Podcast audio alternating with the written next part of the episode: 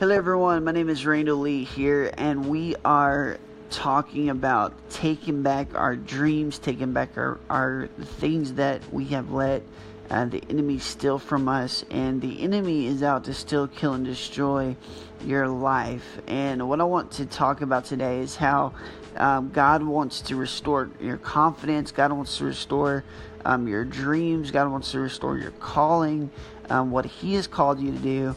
and um, so many times we let circumstances, things like that, um, hinder what God is doing in and through our life, and we la- we allow it to to steal our confidence. We allow we we typically give our confidence away sometimes, and I want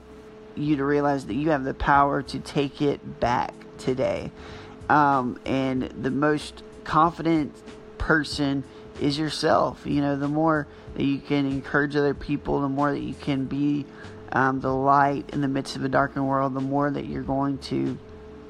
um, be able to see God uh, really move and like never before in and through your life. And so, know today that I'm praying for you that I, that God has a plan and purpose for your life, and that's a good good thing and that also that you can take back your confidence you can take back your dreams you can take back the things that you know god has placed on the inside of your heart and in your life today if you will just believe and ask him for it today. Y'all have a blessed day